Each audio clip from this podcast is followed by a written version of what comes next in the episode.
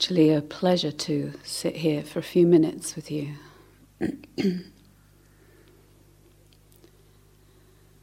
feel like I get to benefit from your practice. Do you ever come into the hall and let your heart bathe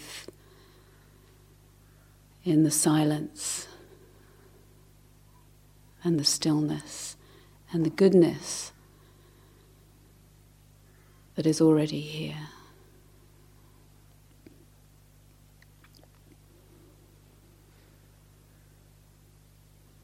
I hope so. And sure, sometimes we're working with things, attending to our sankharas, and we could say working.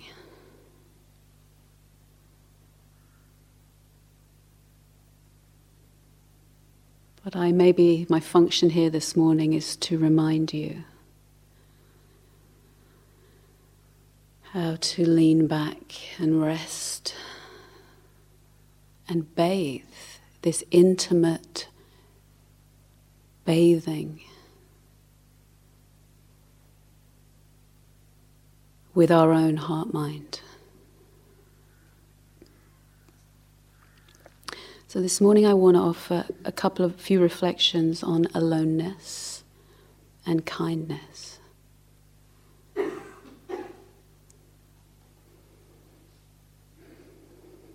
So one of the ways the awakening of the Buddha, or a Buddha, is spoken about is as true aloneness. Sometimes translated as complete singleness. Utter singleness. Where the heart-mind, the chitta, is no longer leaning on references of self or other, is no longer looking for support in particular views,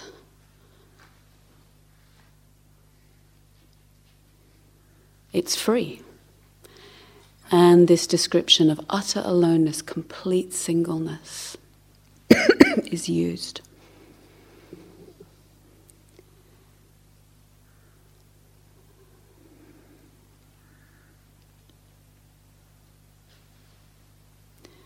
So how are you doing with the aloneness? And I want to discriminate, it's very obvious I think as meditators, but I think it goes deep, and our work of penetration, our work of insight can actually decouple and delaminate our confusions around aloneness, our confusions around awakening, actually what that is for us.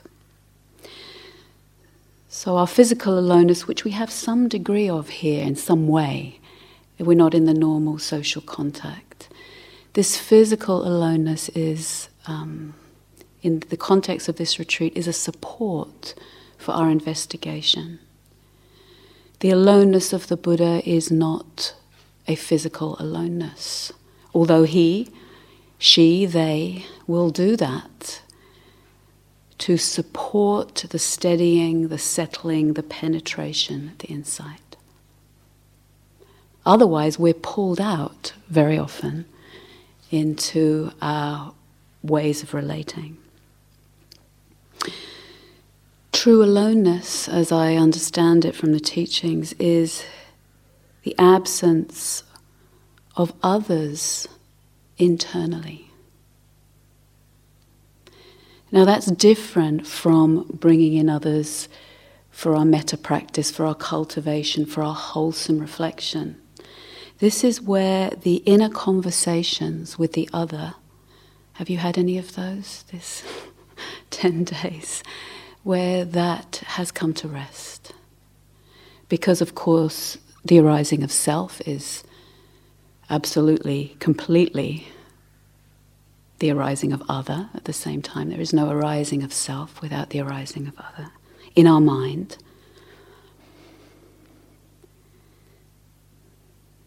where we have relaxed having to reference ourselves in that way. So for whatever reason we're here, whatever is our deepest motivation, whether it's worded as I want to completely awaken, I want to completely know emptiness, I want to, you may word it differently, I want to be able to know and live the capacity of the human heart that I sense or I've glimpsed or I've opened. I want to be able to live that in my life.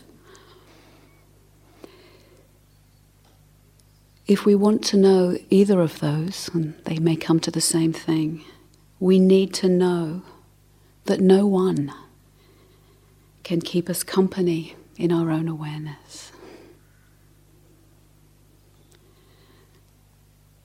Keep us company in our own awareness. Just take a breath with that. No one can keep us company in our own awareness. And if we're interested in relating, we also cannot truly be in relationship unless we can be truly alone.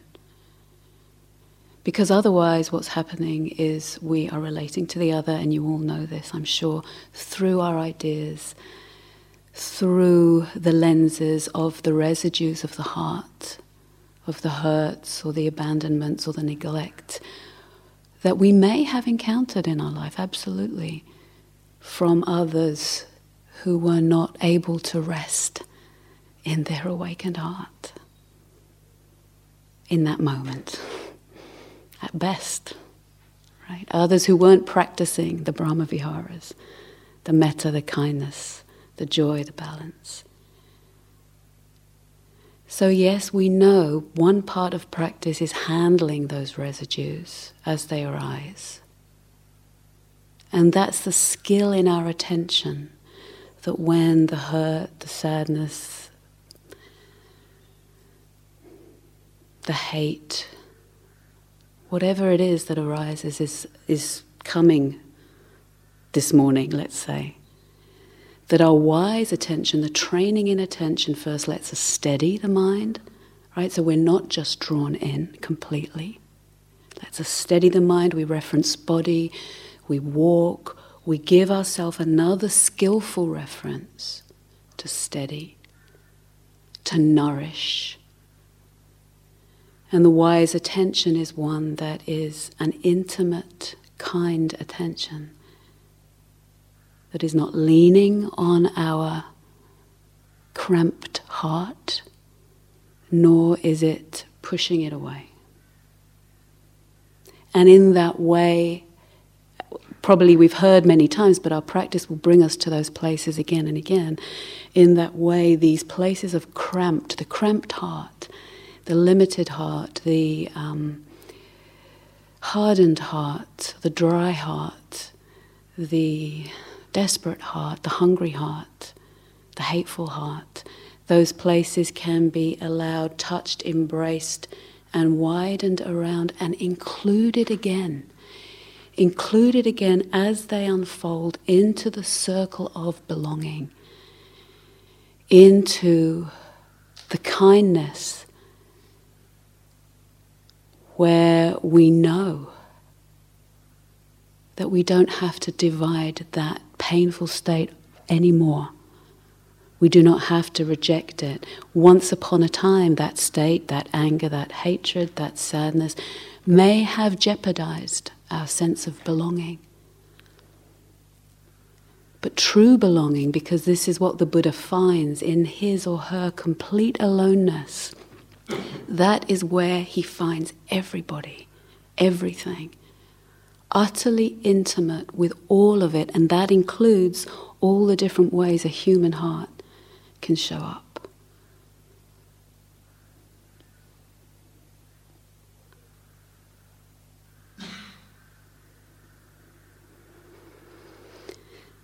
So as meditators, I think we have a window into the fact that being alone is not equal to isolation. I think conventionally that can look like that.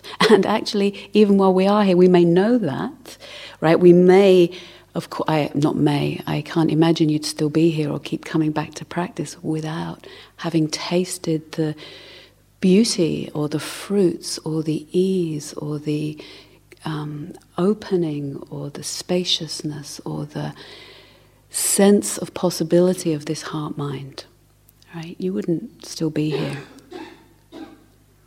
We know that physical aloneness is not necessarily equatable with isolation or loneliness.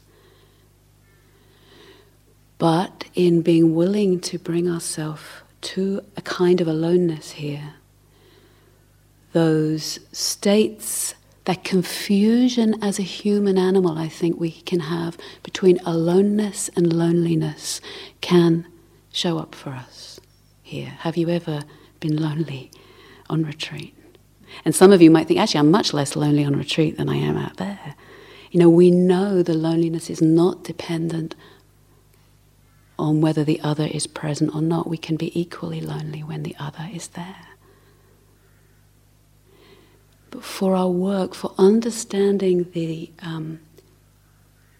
freedom from identification with the body, which is one of the freedoms, we can say, that the Buddha points to, we will need to discriminate the ways that the lonely heart, because for a small human mammal, physical aloneness is life-threatening, right? We do need the others in a particular way, the physical others in a particular way. So I want to speak a little bit about loneliness.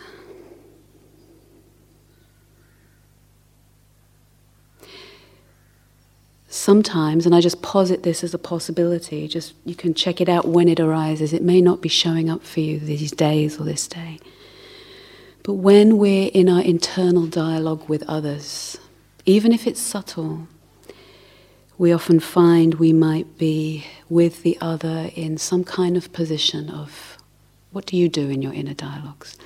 Are you defending something?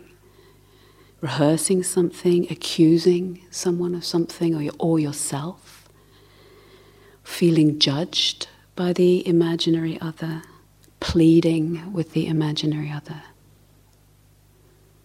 Those things actually obscure the heart's loneliness.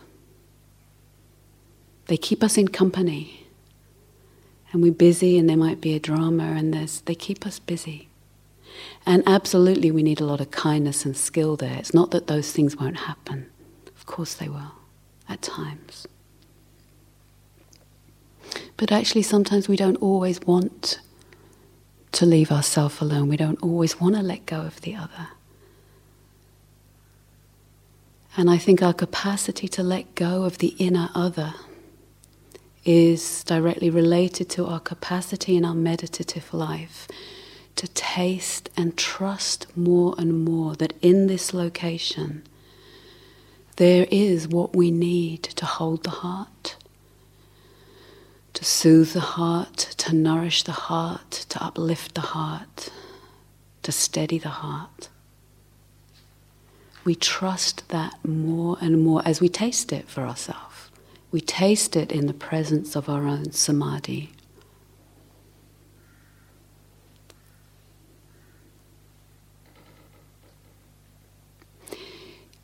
You all will have tasted the delight, actually, of even or glimpsed the freedom of utter aloneness, true singleness, complete singleness.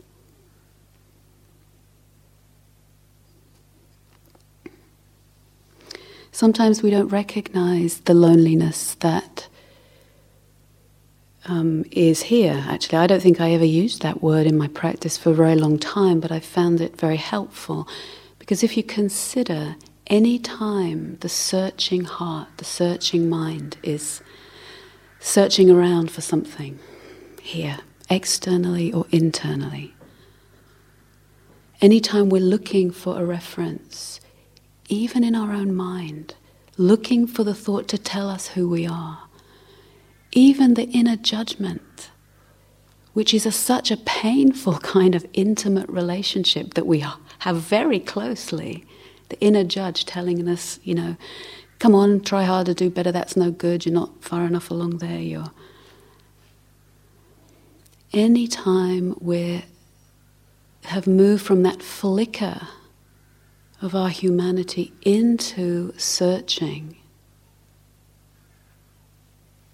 the heart is hungry. The heart is believing she is alone, where aloneness equals separation, loneliness. And in the Buddha's language, we use the language of separation. But if you think about it, you know, with the four truths, there is dis-ease. There is a cause for that. The dis-ease is the dis-ease of taking ourselves as separate. The dis-ease is, and when we take ourselves as separate, no matter how much we pad it out, or no matter how much we try and fill the holes there, there is a sense of lack and seeking for something to fill the hole. Often we don't touch the loneliness because we believe if I can just get that thing that will fill the hole, if I could just get more metta, if I could just get more pudding, another cup of barley cup, 4 sugars...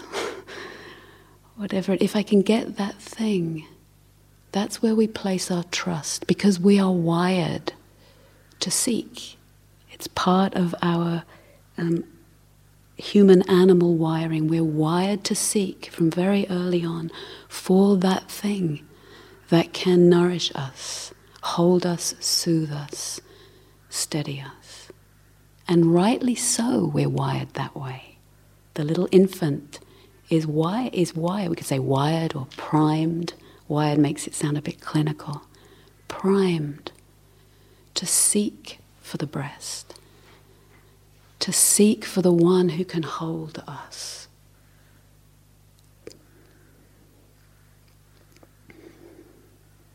So we can, our discriminating wisdom can actually see what we're doing. That's the beauty of the silence. When we see ourselves searching here, do you do it at all? Even just wandering around lost, searching for what to do next, searching for a note on the board, searching for new interesting things to read. One woman I remember, and I tell this story often, it's very touching because you can feel the heart in it. She was on a month-long retreat like this, and at the end she reported how it took her a few days to realize, but that she would kept finding herself by the washing line. It was in the old Gaia House. So the washing lines here, I can tell you where they are. You don't need to know where the washing lines are. But she would find herself by the washing line, just thinking she was doing her standing meditation. And what she found out after a couple of days, not she wasn't there the whole time, but she would sort of go back like a shrine almost. She would go back to the laundry that was on the washing line and her husband's trousers, and he was on retreat too. Her husband's trousers were hanging on the washing line for 4 days that June because it rained the whole time and the staff didn't bring them in because, you know, didn't know if there's more chance of them drying out there or in here. And she would find herself standing by the trousers, kind of, oh, it's better. Right? Takes us a while sometimes to recognize what we're doing when we're feeling lost or when we're vague and in our own mind. What's your mind doing? Is it seeking for a reference externally or internally? The internal references will be, you know,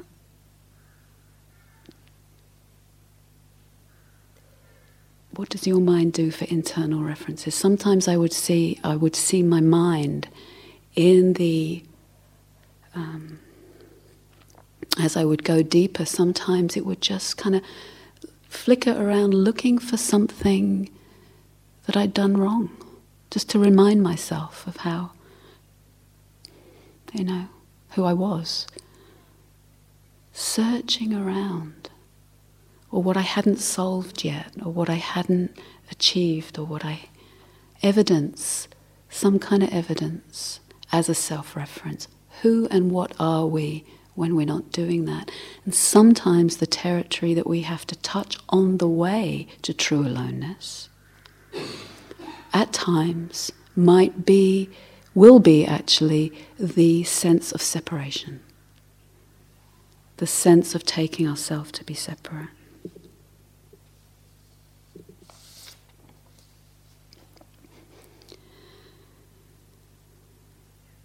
So whether we're referencing somebody's trousers or referencing our inner critic or referencing, in the case where I'm looking to know what it is that I've done wrong, I'm referencing the other internally as the critic.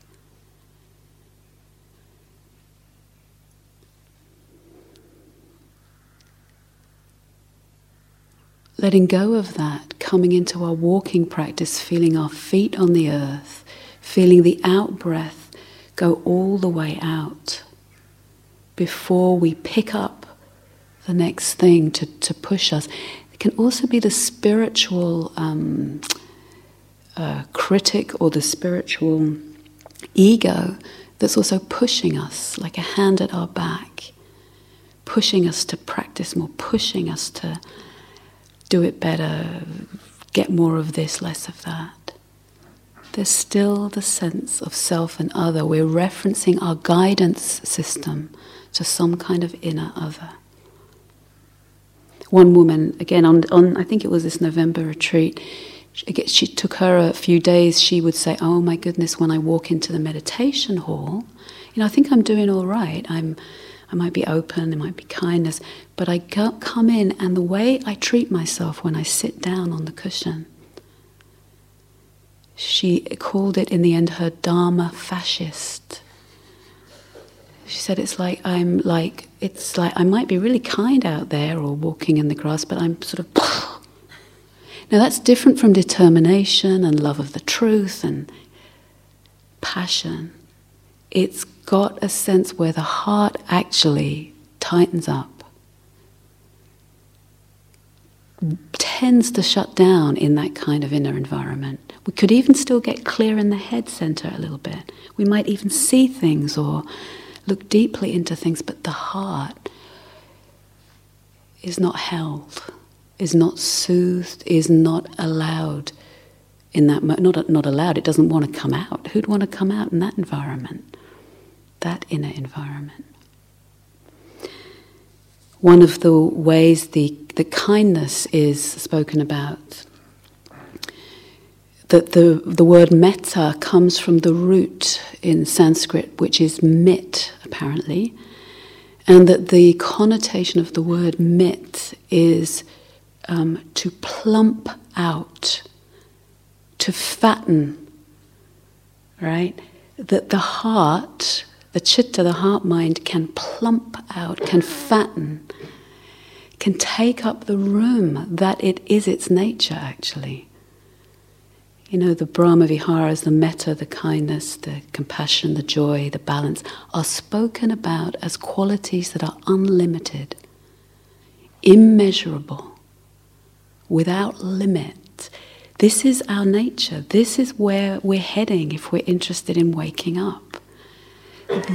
These are the faces of the Buddha. The way he or she comes into the world is with a heart that is plumped out because he and she has handled the residues, handled the places in practice where the heart shrinks, hardens, dries up, narrows.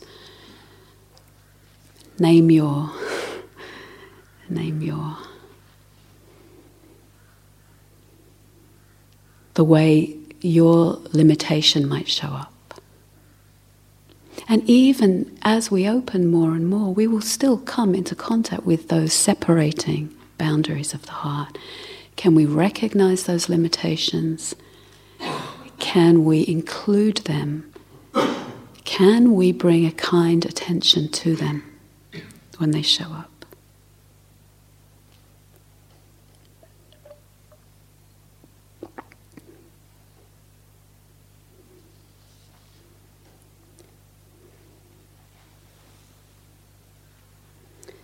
This is a short paragraph from Ajahn Sucitto, one of my teachers, and he's saying something very simple and profound with regard to our practice here. He says, we are the aspect, we as human beings, or we are the aspect of the cosmos that reflects on itself and that can thereby develop a holistic wisdom, a whole wisdom, a wholeness.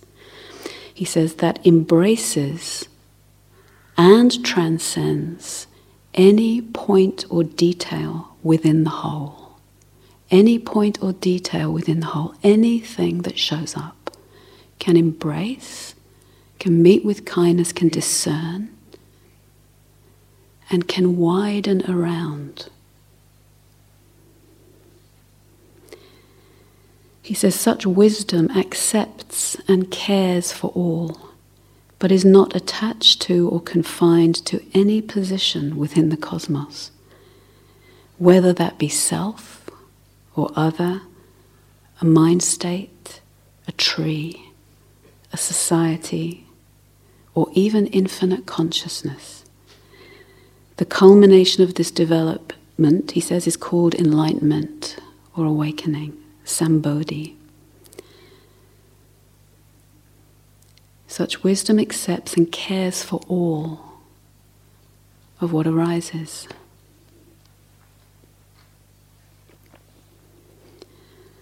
So when we can discern the sense of separation that can arise for us here, we can see it sometimes through the mind when there's a self and other dialogue going on. Can we recognize that? When we're seeking, we keep seeking the other in our own mind. Can we see that what we're really seeking is not the relationship, actually? What we're really seeking is the intimacy. That's what we want when we want relationship, right? With ourself or another. We want the intimacy. Intimacy with our heart. Intimacy takes us to the heart of our heart, where every cell of the chitta is intimate with itself. Every breathing breath through this body and mind is intimate with itself. That there's not a sense of me being intimate with it. The intimacy is the resolution of that duality. And even if we're interested, we're interested in seeing what is beyond the sense of two-ness, then we need to dare at times to dip our toes more and more in the intimacy of our own heart. Intimacy, yes, with the space, with the ease, with the luminosity, with the radiance, with the spaciousness, with the tenderness, with the gentleness, with the joy, with the balance. And when what arises feels confined and limited and tight, that intimacy can pulsate along with that sense of separation. The tightness in the chest, the pulling in with the body, the head that's got like a steel cap on it at times. That we can be intimate with those shapes and patterns. They are not me or mine. They may have a history, they may have a patterning. But intimacy right there, where every cell is knowing itself.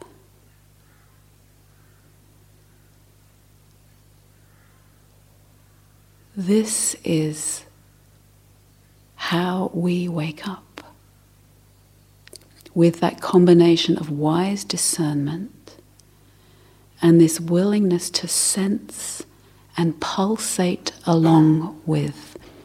So in the tradition, one of the words used for this is anukampa, which is translated as pulsating, vibrating, resonating, pulsating along with.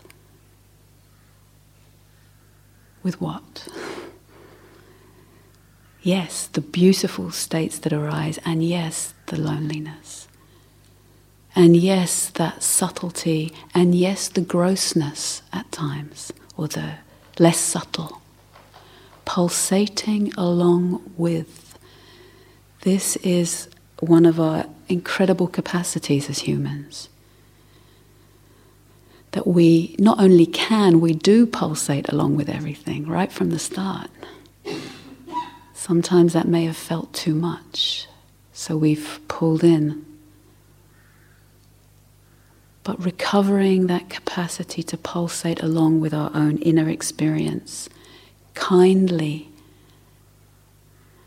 breathing with it, including it, embracing it, widening around it.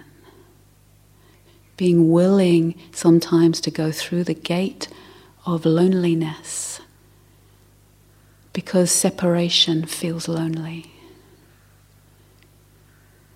But it's not an error, it's the place where we discriminate physical aloneness from true aloneness of the awakening. Completeness, it's also translated as true completeness. You're complete in your location.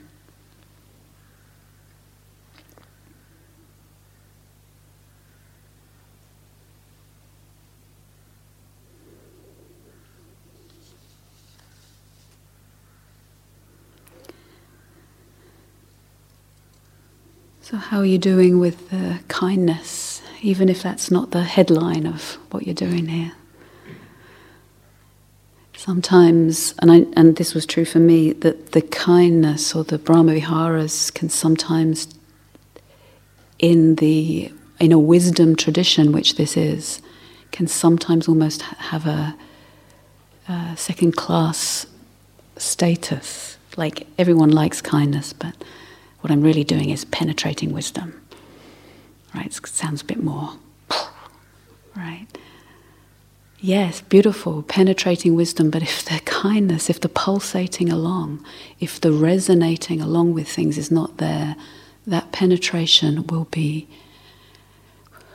leave us lonely, actually. We may see some things clearly, but it will leave us lonely. Kindness really isn't second class in the wisdom tradition. It's just because the Buddha is so brilliant. I think the brilliancy is what really shines through from this particular teaching.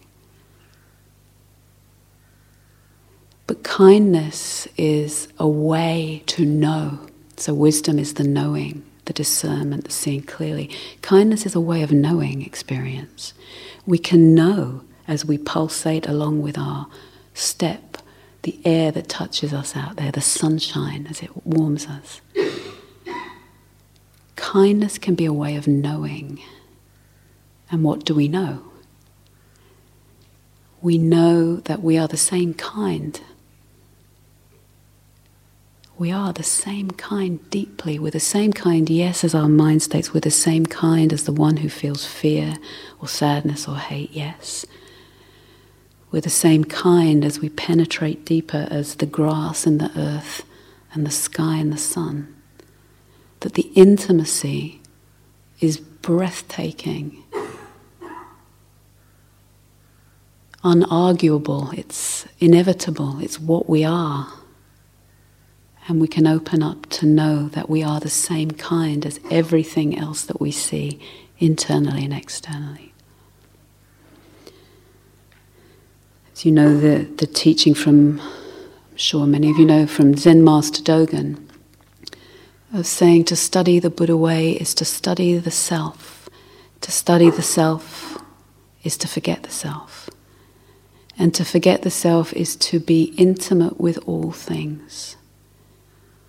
To be awakened is to be intimate with all things.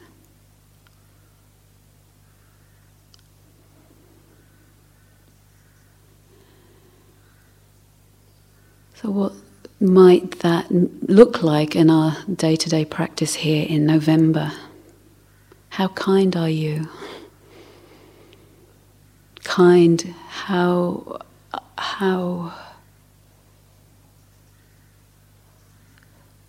do you talk to yourself? How do you invite yourself to the bathroom in the morning? Do you just sort of drag your body along, or to wait till you get to the good bit, which is the sitting, and then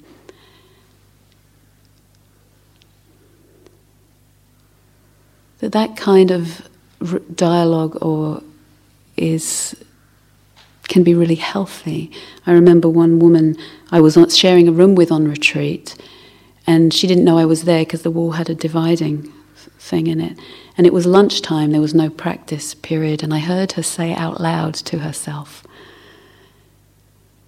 in the tenderest way, it really touched me, she said, to herself, "What should we do now, my love?"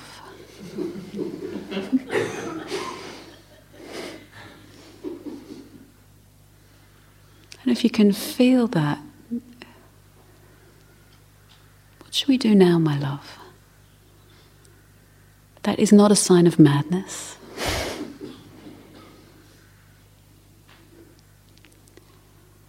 Because sometimes sometimes I've seen that when I forget to pulsate along with this creature, this one, sometimes even in, if I'm splitting at all the wisdom and the compassion in my mind, and I'm really seeing, yes, on one level, absolutely, none of this is me or mine or myself, absolutely. But if I'm preferencing that, or slightly highlighting that over the kindness, then I overlook myself in not a healthy way, not a spiritual way, not the forgetting of myself. The forgetting of myself is through the pulsating along with myself. And if I do that, ignore myself, there is a way that the heart can dry up and wither, shrink. It doesn't feel included. So welcoming yourself. Here's another piece from Ajahn Sucitto. So he is, if you don't know him, he's like a big old oak. He's not that old, actually. He's like an old oak of a man. He's like a big oak tree, and this is my view. Been through a lot in his practice, I would say, and this is what he says about one of the things he says about kindness. He says, "When I begin a meditation sitting, I often imagine or visualize sitting within a pool of light, something that is gently pleasant and holding. Or I might imagine sitting in sunshine because I enjoy doing that. So I bring that image, that mood, into the mind and spread it into the body. In walking meditation, I might walk along as if I were wading a step at a time through that warm light so that the body can feel relaxed. Or I might imagine sitting with the Buddha as a father or mother or friend, to be right there in the presence of someone who's saying, 'You're all right with me. Whatever you are, I accept it.' Of course, all this might sound a bit crass when I put it in words," he says, "but I'm suggesting ways of evoking a mood." I'm catching it from you now, Johnny. "Because it's important to find your own space where you don't have to be that good, or happy, or vigorous, or punctual, or neat. You have to place the body in a sense that says, 'You're welcome here. You're welcome here. Makes me happy just reading it. Imagine that welcome combined with our penetration. They don't have to be two separate things. They can be completely in tandem. But imagine that welcome. You're all right with me. It's like, oh, it's better, right? So you might see the ways sometimes that even our good effort can become slightly overwrought and pull us up, almost pull us up in the belly and the diaphragm to work harder, to be free of my sankharas so that I can have utter aloneness and no more problems, or whatever it is we want.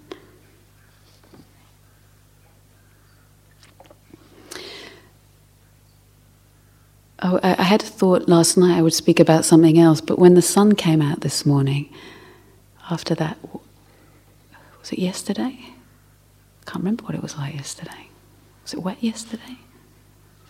Yeah. It struck me, it reminded me of something I heard from Stephen Batchelor where he said that in the Pali Canon, the Buddha sometimes refers to himself as the solar friend. Solar, like sun. And coming from the solar lineage. See if I have that.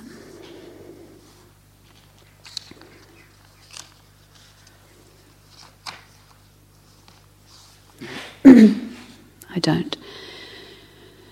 But the sense of the solar there, that the one or A1 who can shine light and warmth, cast light and warmth on the path for us. That solar quality is our nature. So Ajahn Sucitto in that example is bringing in that reflection on the Buddha. And it may not be the Buddha for you, it may be someone else or something else that can remind you of the solar quality. The sunshine, the radiance, that's the heart, that's the metta, the heart plumped out, fully fattened like the sun. It's like full of radiance, full of warmth. That's its nature.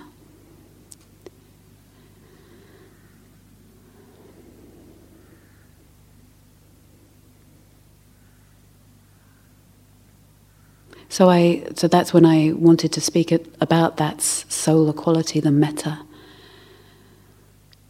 The kindness that we can meet ourselves with. So see how you walk around the rooms, see how you talk to yourself. You can bring in skillful means to support you to go, oh yes, I'm welcome here, you're welcome here, my love. When you stand by the trousers on the washing line, you know, oh my love, what's going on right now? It's all right, nothing, I'm just being with my breath. Oh,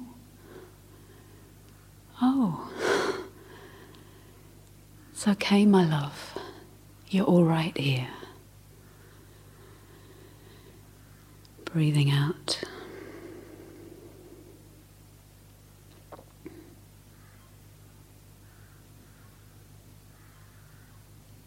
So please consider what supports your intention to kindness. Doesn't always mean we feel kind, of course. The intention is what makes the difference. I think I did a whole long metta retreat once. I'm not sure I felt any kindness. But I was inclining my mind that way. You know,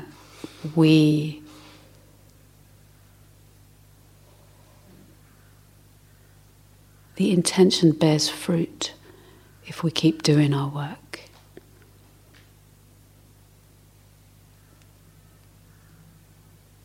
So consider what will support you to, if they are at all separated in your heart-mind, to bring together this capacity for discriminating, clear seeing, with this complete welcoming, pulsating along with everything that shows up.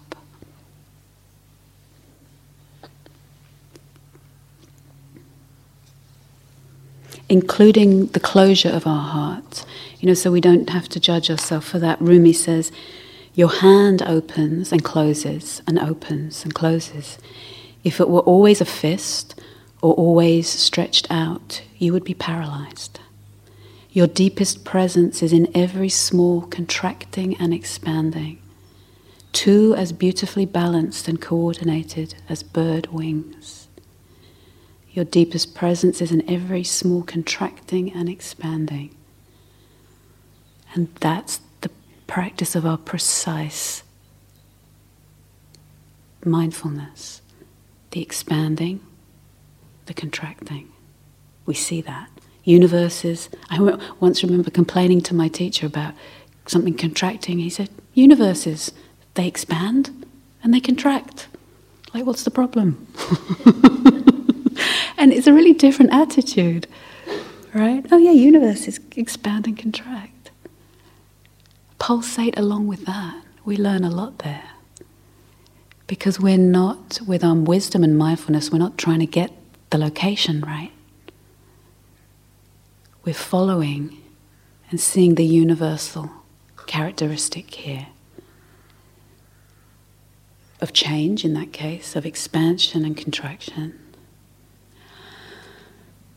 Breathing out. This too. I want to finish with a poem.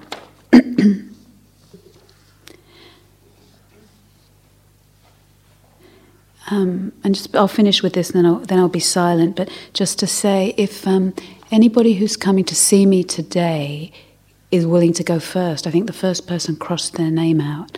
So if anyone who's later. Well, see what you can do. If you can shuffle the list up, that would be helpful. Joe's putting her thumb up. And if the rest of you look, so that way I can...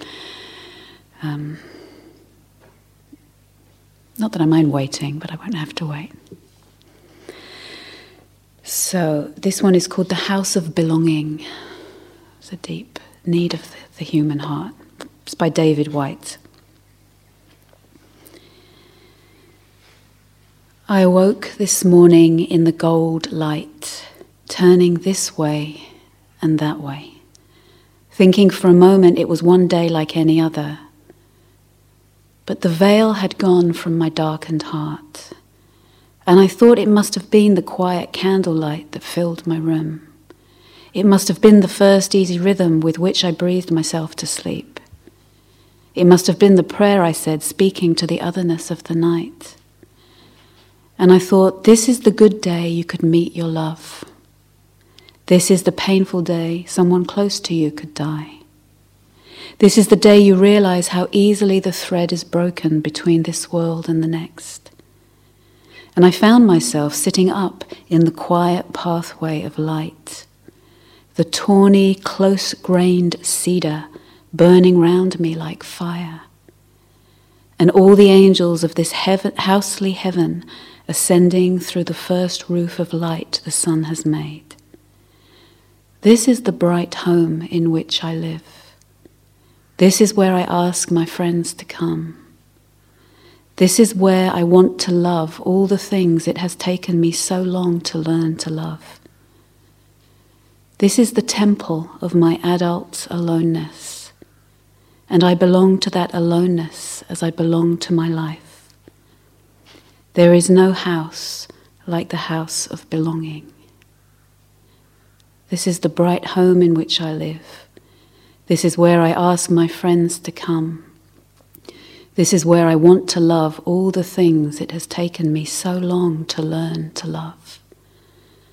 This is the temple of my adult aloneness, and I belong to that aloneness as I belong to my life.